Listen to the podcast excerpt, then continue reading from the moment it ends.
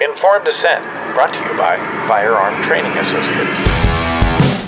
Firearms Training Associates is, is, a lucky company because we have been able to draft in some of the best instructors in the world. We have special operations guys, we have guys from the U.S. military, from foreign militaries that work for us. They provide a great deal of insight into self-defense. So we developed this so that our customers could come on the weekends and get the best training in the world. We pride ourselves on our civilian training. It's our armed civilian that's one of the most important things to us. We want to teach them how to survive dangerous situations. When you come through the course, as long as you're performing at a acceptable level, you're going to get a certificate that puts our stamp on it. And we take it serious when we put our stamp on there. When you get our gold label, that means that you've passed the class that you've attended. Firearm Training Associates, proud sponsor of Informed Dissent. Find out more at FTATV.com. Informed Dissent. The intersection of healthcare and politics with Dr. Jeff Barke and Dr. Mark McDonald. Before we're done tonight, our audience is going to get a close up view of what evil looks like. And you might actually be comfortable with it.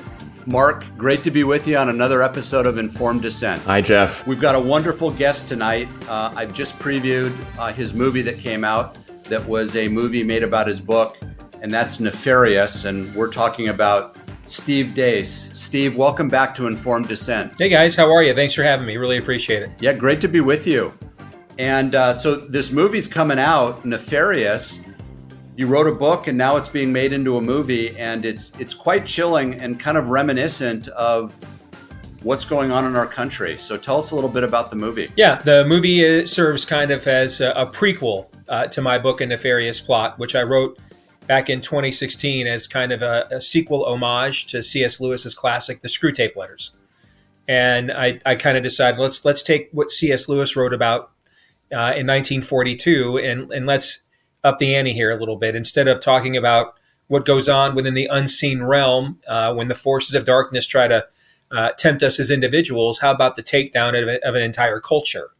And in the book, A Nefarious Plot, this High Lord of Hell named Nefarious, who was uh, tasked by the devil, and, and you learn in the book, you know, I, I kind of uh, took some uh, creative license a la uh, John Milton in uh, Paradise Lost, just to add, you know, what I thought would be creative subtext to the biblical text and narrative. Hopefully, I didn't go so far as to violate it. But I came up with the idea that uh, in hell, demons are named after um, how um, how Satan um, how Satan views their most enviable trait. Right. So just so he has a new name. He was once Lucifer. He's now Satan. He has renamed the angels that fell from heaven with him. And he named them based off of what their most, most formidable trait is. And for Nefarious, that's his name. His name is Nefarious because that's his most formidable trait. Uh, and he was he was tasked by the enemy with destroying the United States of America. And in the book, he lays it all out and does so so that our unwillingness to hear it and to turn away from it is how he will convince his master, the devil, that his plan has been successful now. Of course. And so when we went to adapt the book into a movie, you know, you can't do a movie where a demon just, you know, polemically, you know, yells at you and rants at you for, you know, 98 minutes to two hours, right?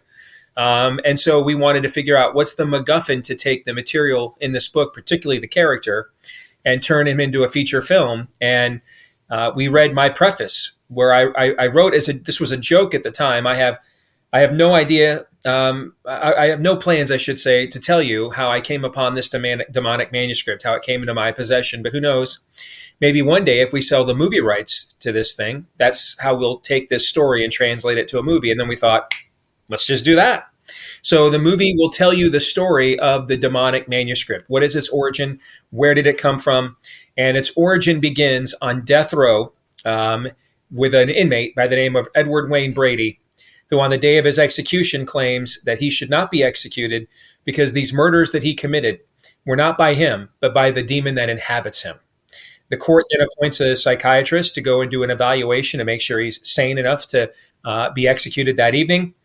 And this atheist psychiatrist gets much more than he bargained for. And, and that's really where the movie truly gets going. So, Steve Deace, you're a conservative talk radio host on the Blaze Network. How did you go from that to being a movie mogul? You know, um, a bunch of things I had absolutely nothing to do with. Actually, I uh, I wrote this book in 2016. Uh, at the time, I was on a pretty modest radio network that doesn't exist anymore.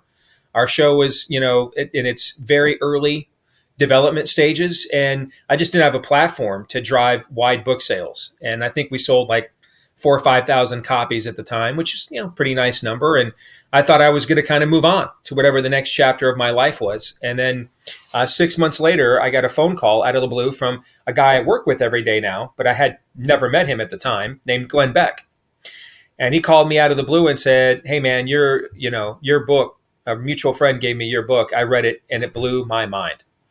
and I want to have you on my show to talk about it. I'm like, I, I, really don't think 10 million people need to hear about my book, Glenn but I guess I'll come on tomorrow nevertheless. Okay. Wow, that that is something. Yes, and uh, the uh, the, um, the, guys at uh, Believe Entertainment who used to work at PureFlix, uh, they were breaking out on their own to develop films now, not just uh, screenwrite them and produce them, but direct them and everything else. And they were getting ready to film uh, or start pre-production on Abby Johnson's memoir Unplanned. That was going to be their first feature film. And so they were also wondering what their next movie was going to be. They heard, just happened to hear me talking to Glenn Beck about it that morning and went and got the book on Kindle and it blew them away. And they came to me uh, with a, you know, say, hey, we want to buy the movie rights to your book. And at first I thought it was like a Nigerian prince scam, but turns out it was legit. And, you know, um, several years later and a lot of, a lot of difficulties and a lot of trials, we are finally here. We made it to the finish line, and the movie is in theaters nationwide right now. Yeah, I'll tell you, Sean Patrick is really something special in that movie. Yeah, I mean, it's it's it's Academy Award level performance by Sean Patrick Flanery in that in, the, in our film. So we're broadcasting live on the Patreon network. So a shout out to all of those who are with us and listening, and thank you for your support. We really appreciate it. Um, so, is the modern day nefarious, and will he be using the same excuse? when he's on death row at Anthony Fauci that it wasn't his fault that the devil inside him made him do this? Well, now you're just teasing me. Okay. The I mean I, I mean I mean I good news is it's late at night, almost bedtime with the wife, and talk of executing Anthony Fauci after a fair trial, of course. After a fair trial, of course, of course. Uh, you know, it's like that scene when Violet walks down the street of uh, Bedford Falls and It's a Wonderful Life wearing that dress. And uh, Bert, the cop, looks at Ernie, the cab driver, and says, I got to go home and see what the wife's doing. All right. You start talking about putting Anthony Fauci on trial, and that gets my. Uh, that gets my dander up for sure. Yeah. Yeah, no question. He lied to us and then admitted later he lied to us. And when you go back and listen to the things he said about how safe and effective and preventative uh, and, and this vaccine was, and now we realize it's not. Uh, he he played the American people for what motive is um, is up for debate, but clearly uh, he was responsible for this debacle and this nefarious rollout of this vaccine, and not just that this vaccine. You read the real Anthony Fauci, and you learn about him doing the same thing during the AIDS epidemic back in the whatever whenever it was in 1990s. You bet. I'm not a fan of Anthony Fauci. I hope the Congress does a thorough investigation of him to show the American people exactly what went on and what he did and what his responsibility was during this whole COVID tyranny situation. Well, I wholeheartedly agree. Um, I think we need to go beyond Anthony Fauci. I think we need a. I mean, I, I, he is the the head of the snake, uh, but it's a hydra, and I think this requires a Nuremberg level of trial. Nuremberg level of investigation. I think these things ought, ought to all be broadcast online and accessible to everybody. I think um, I think great medical scientists who were um, who were scarlet lettered. I think of my friend Peter McCullough, maybe the greatest cardiologist this country's ever produced. Uh, Dr. Harvey Risch at Yale, who's the most one of the most academically cited MDs this country has ever produced. Uh, Jay Bhattacharya at Stanford University, of course, Dr. Scott Atlas at Stanford University. Um, I think that's something that a lot of people don't still understand is how many people at elite academic institutions thought this was all bunk all along and tried to push back on it all along. I know there's this idea that COVID was kind of a, a substitute for the global warming fight, you know, that science, the, the, the scientific consensus in the academies versus red state America. And that's just simply not true. I mean, from the very beginning, um, John Ioannidis at Stanford University doing the, the Diamond Princess white paper on the IFR and the CFR from the first domestic COVID outbreak and pointing out what what was and if you go back and read that paper now from early March of 2020 and compare it to the data that we eventually saw through the pandemic, he called it right away. Uh, and so there there were very respected academics who probably don't agree with people like me on a host of issues. Uh, even from places like um, Oxford, the number one rated university in the world, according to U.S. News and World Report, who were trying to push back on this from the very beginning. And they were ignored by the Trump administration at the time, even though many of us were trying to essentially save the Trump administration from itself. If you read Scott Atlas's book, which I wouldn't advise doing if you're thinking at all of self harm, because it will convince you to follow through. Okay. Um, I mean, I, I, I read it on an airplane ride. I had to stop because I wanted to jump out the window. All right. It's just, you and he he tries to be kind, but you can tell by reading the book he is he is quantifying for you how he tried to save the Trump administration, handed him a million lifelines, and they just simply wouldn't take advantage of it and quote didn't want to rock the boat over and over again and i think that's one of the reasons why um, that's one of the reasons why the new republican congress is aggressively investigating the origins of the virus but not a lot of the mitigation efforts because everybody's hands here are on the murder weapon all right and in, in the old political environment, here's how this would have gone a generation ago. You go back to if we had had COVID, say, in the 90s, what would have happened is each side would have been willing to aggressively investigate the part of the equation that best fits its political narrative. All right. So right away, Democrats would have gone hard after Big Pharma, hard after them they would have said, hey, this is what happens with unregulated corporations. This is what happens when corporations have have you know regulatory capture. This is what happens because of the um, the indemnity that Ronald Reagan gave them uh, in 1986 and and that would have served our purposes to get to one part of the equation of truth here. And then the Republicans would have gone hard after Fauci, NIH, and the government and the role that they played in this, and said, "Hey, this is what happens with unaccountable big government. This is what happens with, uh, you know, um, the administrative state, the swamp, um, you know, um, uh, never-ending bureaucracy, and that's when these things have to be held accountable, have to be punished." And we could have played as Americans, we could have played both of these sides off of each other and come to some form of justice, people on each side would have been held accountable because it would have been within everybody's political best interest to hold one half of the equation accountable. And so we would have gotten something from each side. In the era in which we live now, though, that old political duopoly doesn't exist anymore. What, what we have now is both sides, frankly, are corporately captured. And it's just a matter of which corporations here we're talking about. And so in, in this case, we have you know, Trump signed the checks for Operation Warp Speed, gave billions of dollars to Moderna that had never even brought, forget mRNA, any product to market ever. Yeah, nothing. We let millions of people. They'd never brought a single freaking product to market. He wrote all those checks. In fact, he brags about it to this day. He locked all these states down. And he even tra- he dude, you can go back and find tweets where he said, "Hey, no, the governors aren't. Are, we're we're letting the governors call the shots, but really, I'm the one telling them to be locked down." And so Republicans feel as if he still might be our nominee in the future. I don't want to, you know, be on the wrong side of this. And so they're not pursuing any of the mitigation stuff that went on. You go after Anthony Fauci, and I mean, he's going to show you receipts about how the Trump White House signed off on everything. And so they don't they don't have a vested interest in doing that. And then Democrats aren't I, when Democrats hated corporations. Those were the days, guys. All right.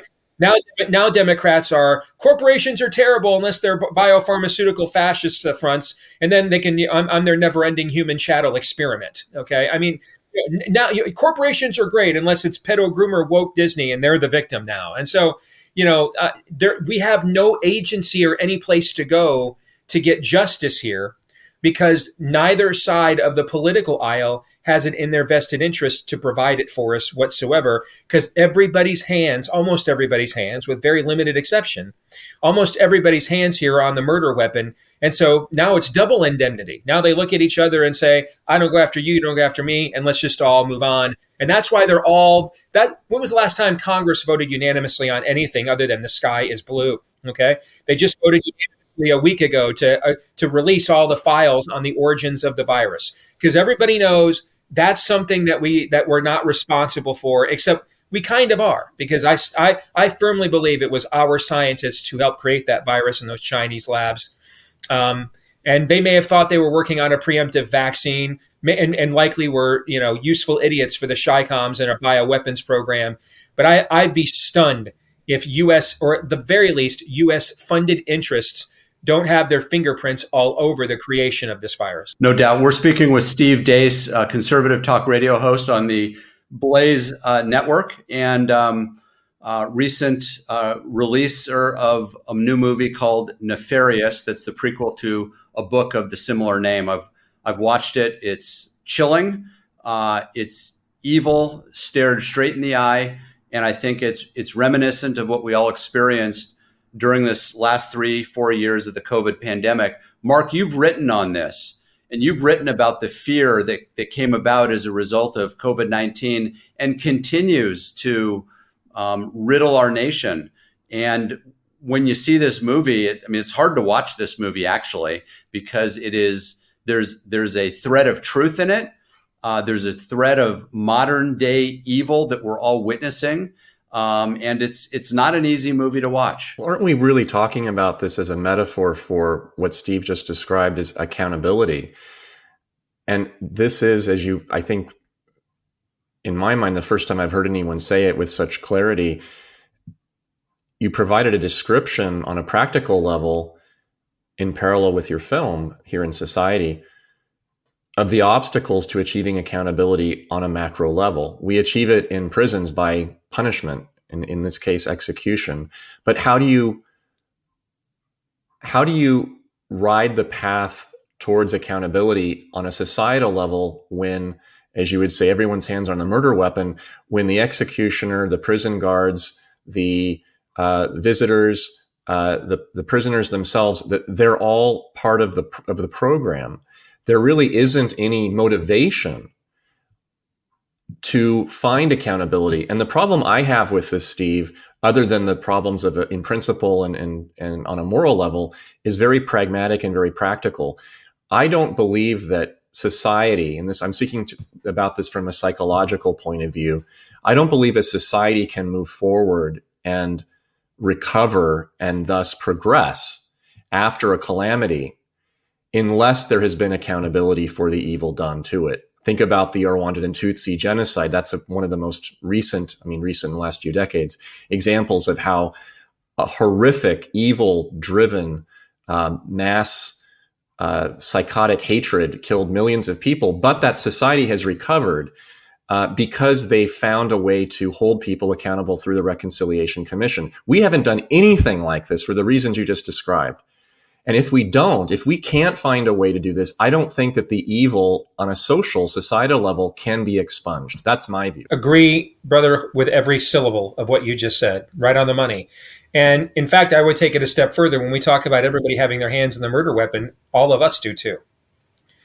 If you, you know, we, when we had our best selling book that we wrote about this earlier this year, Rise of the Fourth Reich, confronting COVID fascism with a new Nuremberg trial so this never happens again.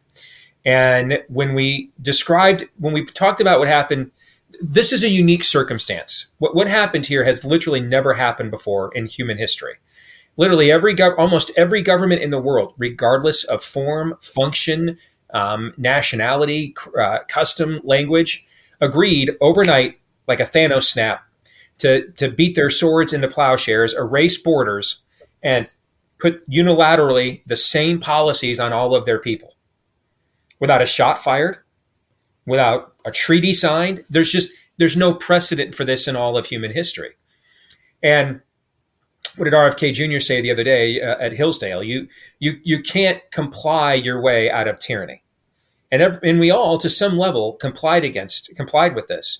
And if you look at what happened, uh, if you look at a couple of other examples of man, of, you know, that are really well known in history of man's inhumanity to man, you look at the Civil War, and the and the moral the moral uh, cause against slavery. There's a there's a great scene in one of the one of the two great miniseries they did in the 80s about the Civil War, The Blue and the Gray. And there's a great scene there where uh, a Union and Confederate soldier um, get injured and left for dead at a key battle, and they're left behind, and they're the last two survivors. And so they got to figure out how to get along. And they and the Union guy pulls a gun on the Confederate, and the and the Confederate says, "What are you doing?" And the Union guy, "I'm an American." He says, "Hey, no, you're not. You want to own human beings. It's like, man, I, I'm a poor sharecropper from Mississippi. I couldn't afford a slave if I wanted to.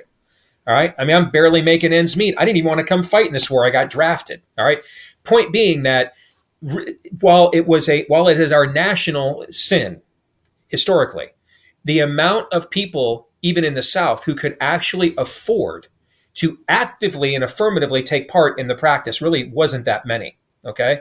Now, I would argue from a Christian standpoint, everybody else who didn't do anything about it was passively guilty of it okay but that's different than actively participating in it doesn't it's not any less immoral but it's not the same level of involvement and engagement either you look at germany in the 1930s and 40s very few people were actually going around rounding up their jewish neighbors many of them didn't say anything about it when they did many of them kept their mouths shut but the point being that those examples of national sins didn't penetrate down to every socioeconomic class of the people, down to the most granular worker bee level of the hive. All right. Only certain sectors. In Germany, you had the military, you had the, the fascist state, you had the biomedical pharmaceutical state, the elites, the academic sector. They led the way on, on the purges and the holocausts. Um, and in this case, though, all of us did this to one another. All of us put a mask on our kids before we sent them to school. Many of, of us took a poison poke in order to, to, to work a job. The majority, Steve, not all. Not, yeah, that's why I said many of us. But yeah, but to some degree, all of us did something. All of us made some form of compromise, myself included. I would like, for example, go fly. I would not wear my mask all the way through the airport. I'd put it on to get on the plane because I knew I couldn't travel to where I had to go otherwise to, on some degree, we all did something. There were plenty of guys with 42 inch pythons listening to Joe Rogan talking about, yeah, man, Civil War, brah. And then before they got to Costco, they got their little daughter, Misty, uh, out of the car and made sure she was wearing her mask before they went in. Okay.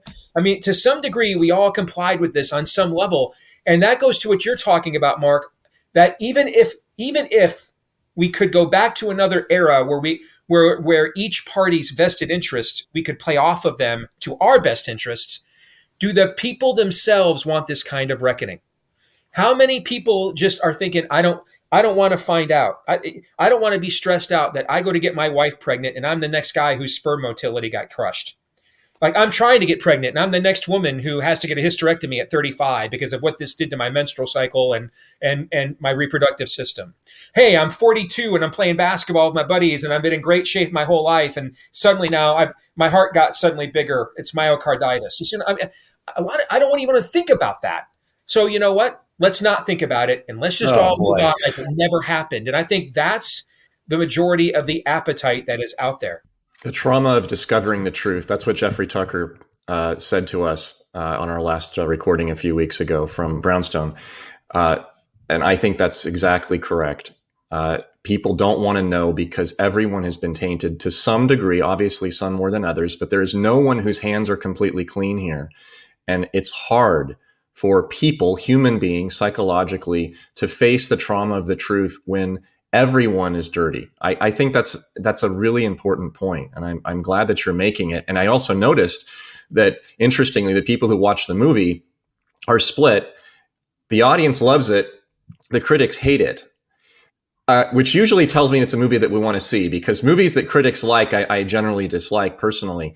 But I think that also just reinforces what we've been talking about that uh, the people who are in positions of authority culturally and people who are in the position to lead the way or to create the uh, as critics often do they try to frame movies as as exposés of the sins of society they don't want anything to do with this i really think that there is a turning against uh, by most americans the truth because it is traumatic and this is a big problem and, and I don't see uh, an, an, obvious solution to it. I think we're in a bind. So we're we're live on the Patreon network, and I don't know if they have FTC rules about language, but what I hear you saying, Steve, is we're yeah, I mean that's a that's a technical term, doctor. But yes, yes. yeah.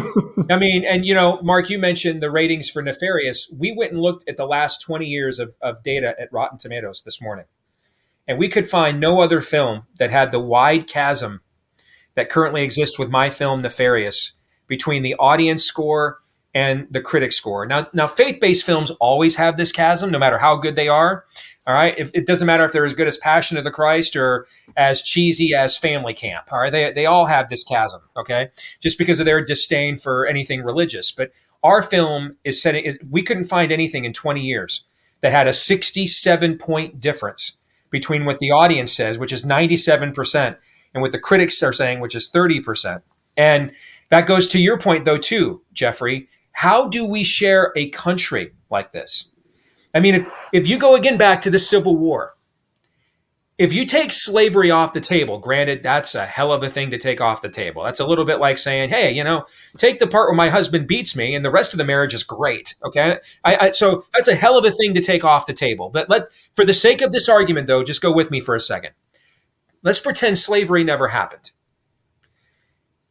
The value system, slavery aside, between people who lived in the north part of the country and the south part of the country wasn't any different. The only real difference was the North was the hub of the Industrial Revolution. It was more urbanized, and the South was still largely an aristocratic agrarian uh, counterculture. They spoke the same language, believed in the same, you know, governed by the same laws, same constitution. One side just said we should actually really apply it to all human beings. The other side didn't.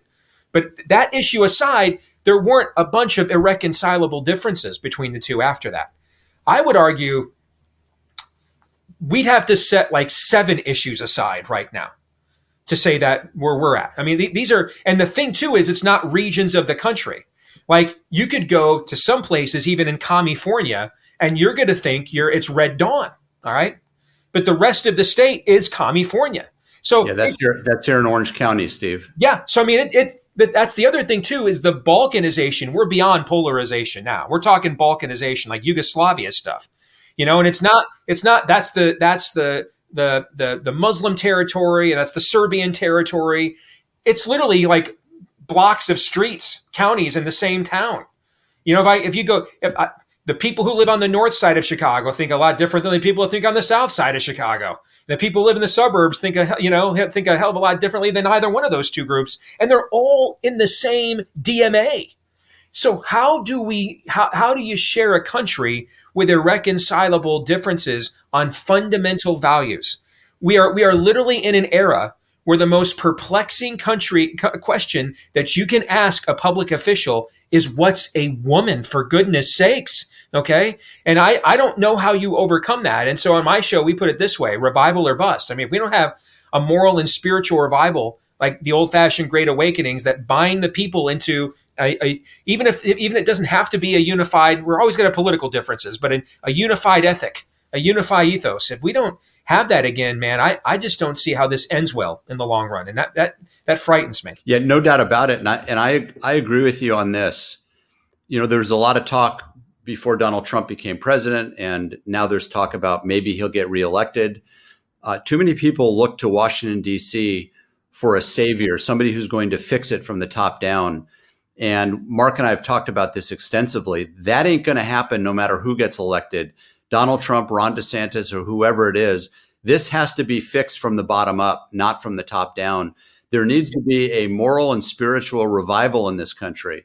And some of the pastors are leading that some aren't, but that's where it needs to start, not from the top, but from the bottom. Amen. You know, one of the things that I've I found fascinating, you know, with over 15 years of experience now in political activism, is the two major political parties, their ecosystems and their methodologies are the exact opposite of their ide- of their claimed ideologies.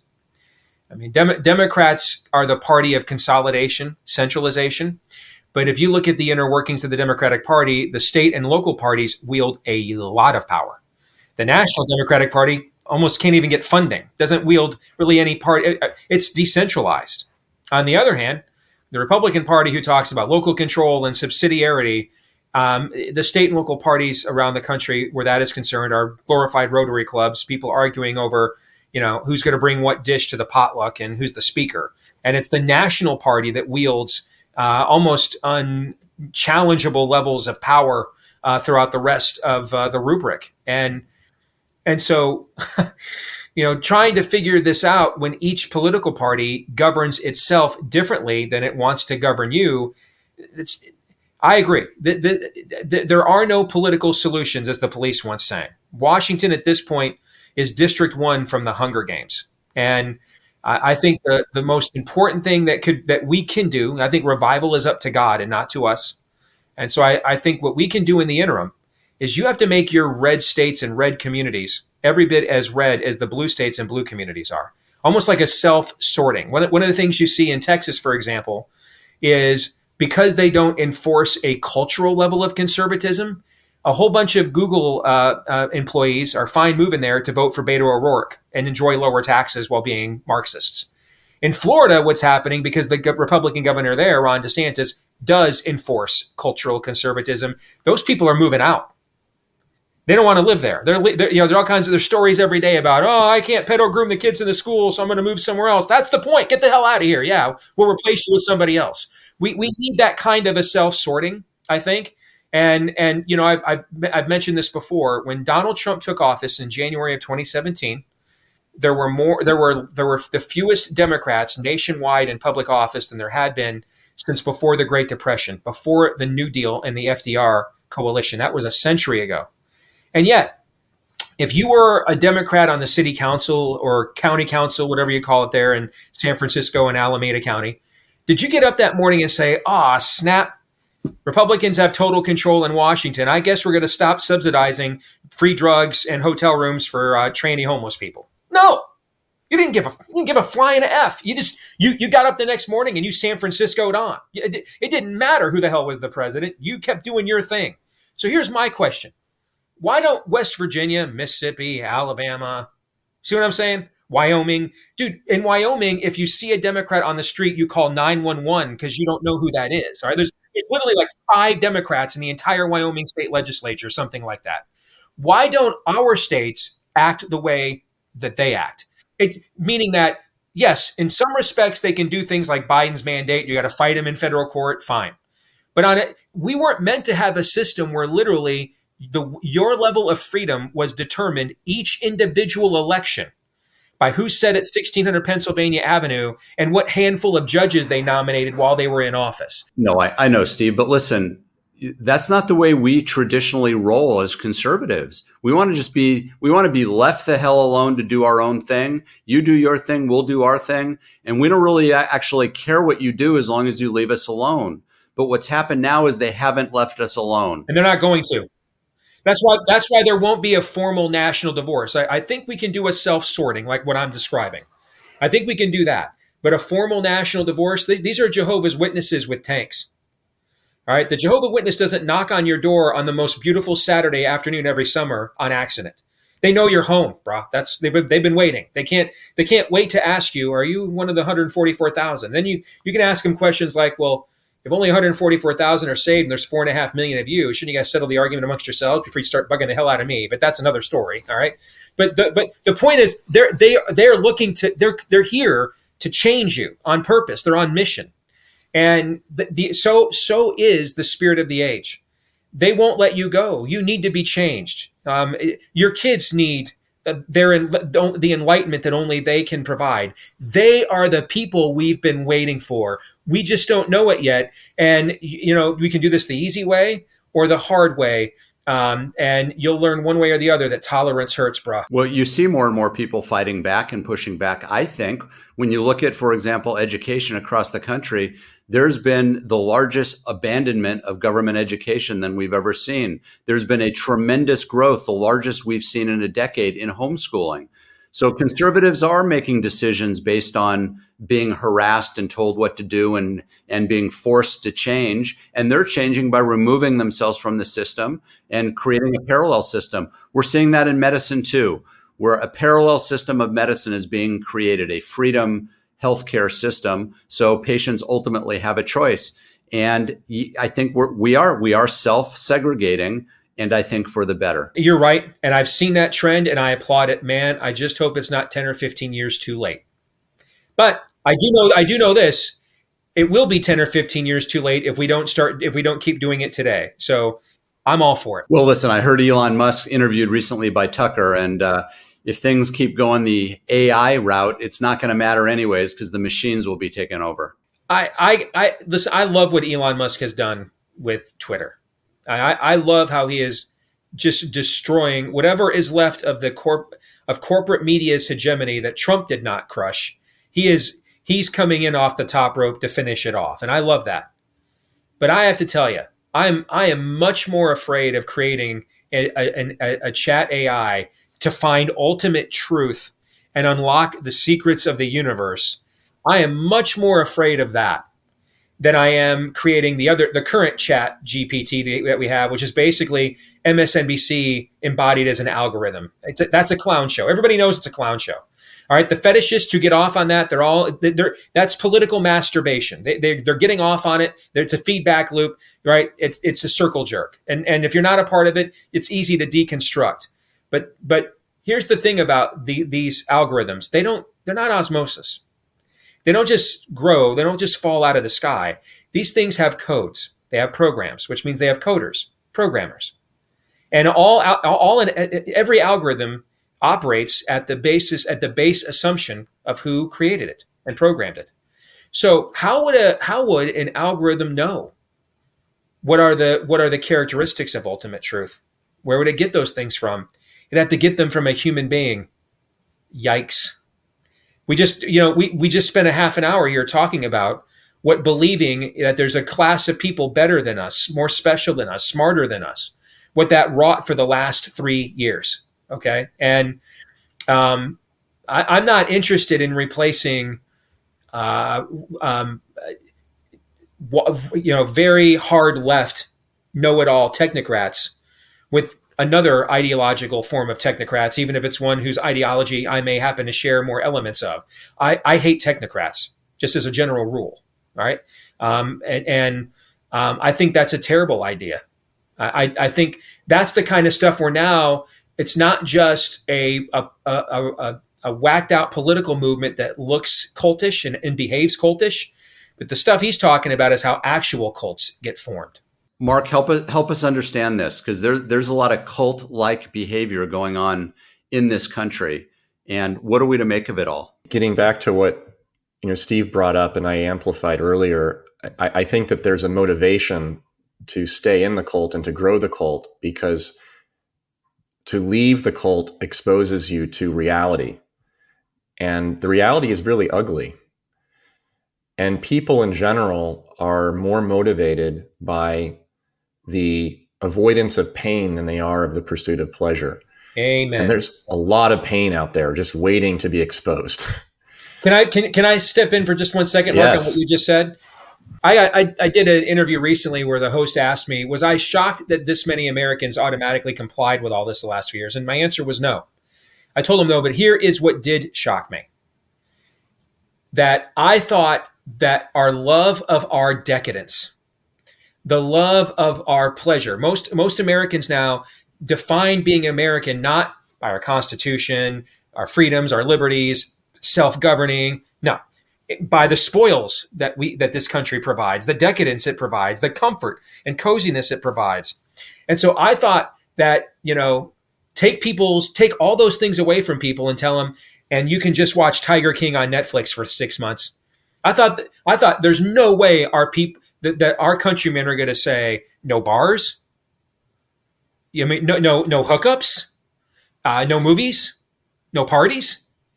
And that's what stunned me is they said, I and now to me, if you're at a point now that I can't even bribe you with pleasure, then the compliance is complete and that goes to exactly what you were just describing that we are more and i learned that that's what i learned during covid we really are truly driven more by an avoidance of pain than the pursuit of pleasure that's well said now come on steve tiger king happens to be a good show and we were all disappointed that uh, donald trump did not pardon Joe Exotic. All right. I'm sorry, Mark. Finish your point. Go ahead. I didn't interrupt. No, that was that was actually the point I was going to make. You you interrupted me at the end of my point, so it was good timing. yeah. So it's it's crazy times, and um, as uh, Beth pointed out, it's, I'm not sure whether we're in a Marvel comic or actually in the Matrix. It's one of the two. I'm not sure. Oh, we're definitely in the Matrix. And most Americans are Joe Pantoliano's character in the first one. Uh-huh. They they tried to break free from a while for a while, man. It's just too hard. So even though I know it's fake, plug me back in and give me that uh, algorithm uh, steak to eat because a fake steak is better than fighting. You giving me a fake steak is better than fighting uh, for my chance at a real one. How's this going to play out, Steve? Are we just turning into a socialistic country, just one of many in the world? Well, we are fully now, and, and this has already happened in Western Europe. Uh, if you look at Western Europe, um, you know, you're talking about a part of the world now um, that was really the haven of Judeo Christian civilization, or what we used to call Christendom. The old Catholic cathedrals are mostly mosques or empty or shopping malls now. Uh, countries like France, only two percent of the whole population is evangelical. Two percent. All right, there are there are there are fewer evangelicals in France than there are uh, people who identify as LGBTQ plus plus FU, whatever the hell it is now, uh, here in the United States. All right, and so that trend line is happening here. Uh, there was a very ominous poll that the Wall Street Journal did that found since 1998 the only fundamental value among Americans that has increased is the pursuit of money. Even among Republicans, only one third of Republicans thought it was important to have children. All right, and so you know we are we're self-immolating here slowly but surely right now, um, and uh, it, and and we, you are watching uh, the end of, of our Judeo Christian civilization, which is why I said it's revival or bust. And so, what will come next? Well, if we're in a post Christian era, then we'll go back to what things looked like before we were in a Christian era. You'll it that that's you know the new the progressives aren't progressives; they're regressives. They're trying to take us back to a pre Judeo Christian understanding of the world. Um, it's just rehashed paganism, but it's te- it's technocratic paganism. It's paganism with modern uh, technology, uh, but it's the same kind of beliefs: the old gods, worship of the earth, um, naturalism, all that kind of stuff is all making uh, a return. There's nothing new under the sun; just new people under the sun who have yet to hear or see it yet. Are we watching end times? I think that's possible. I do. I I, I think the minimum the minimum stakes we are playing for, because we also have to remember you may be seeing Christianity die in the West. It's flourishing in, in Africa, the southern the, the, southern hemisphere. Sorry, it is it is flourishing there. Africa, I, I mentioned that already. Um, so there is a bigger world out there than just us. I would say though, this is the first time, and, COVID showed that that a, a, a movement of global um, compliance and obligation and enforcement. This is the first time in human history that this is actually doable because of our technology and how we all congregate on social media now. To me, the lowest stakes we're playing for, the minimum, the minimum stakes. W- will it happen again soon? Was just just the the the first act, and we're going to see it again. Yeah, but I'm not sure it'll be something health related. Uh, it could very well be, uh, you know what, uh, gun violence. Um, global warming. A, global warming, public menace. Uh, gun violence is. Um, it'll be. It'll, you know, it'll be something like uh, your car, uh, and so uh, here's your really we're talking about the west basically the only difference between china and the west on the trajectory that we're on will be is your social credit score in mandarin or english? I mean, that's that's that's the trajectory that we're on right now is is which language do you prefer and so hey you know what here's your electric car goes 300 400 miles a day. You know we don't like what you posted last night so you can't charge up for 24 hours. Um, here's your digital currency. You know we don't you were rude to somebody at the pizza joint last night and so you know we deducted like a demerit $25 out of your account that kind of stuff. That absolutely that is what they have planned and that is what they will do if we don't learn peaceable aggression meaning civil disobedience, non-compliant, um, but peaceable, but aggressive, aggressive use of the word no. I dare you to impose that on me. And here's my camera, and I'm rolling tape for the whole world to watch you do this to me. We need to learn to do that. Anything short of that, uh, without revival, that is where this goes. It's just a matter of what what timetable we're looking at. World War III is it is it inevitable? It could be. I mean, I think that largely the right now, if you look at what's going on in Ukraine, basically you have two. There aren't. It, it, this isn't Axis and Allies. It's two axes. It, it's basically the Soros um, uh, World Economic Forum. They want to be the axis versus China, Russia, uh, Iran. Um, they want to be their own axis. Basically, it's a holes versus a holes. Okay, and I mean, there, there's there's no winning team there. Okay, there's there's not enough green shirts to put lipstick on the Zelensky pig. He's a corrupt he's a corruptocrat.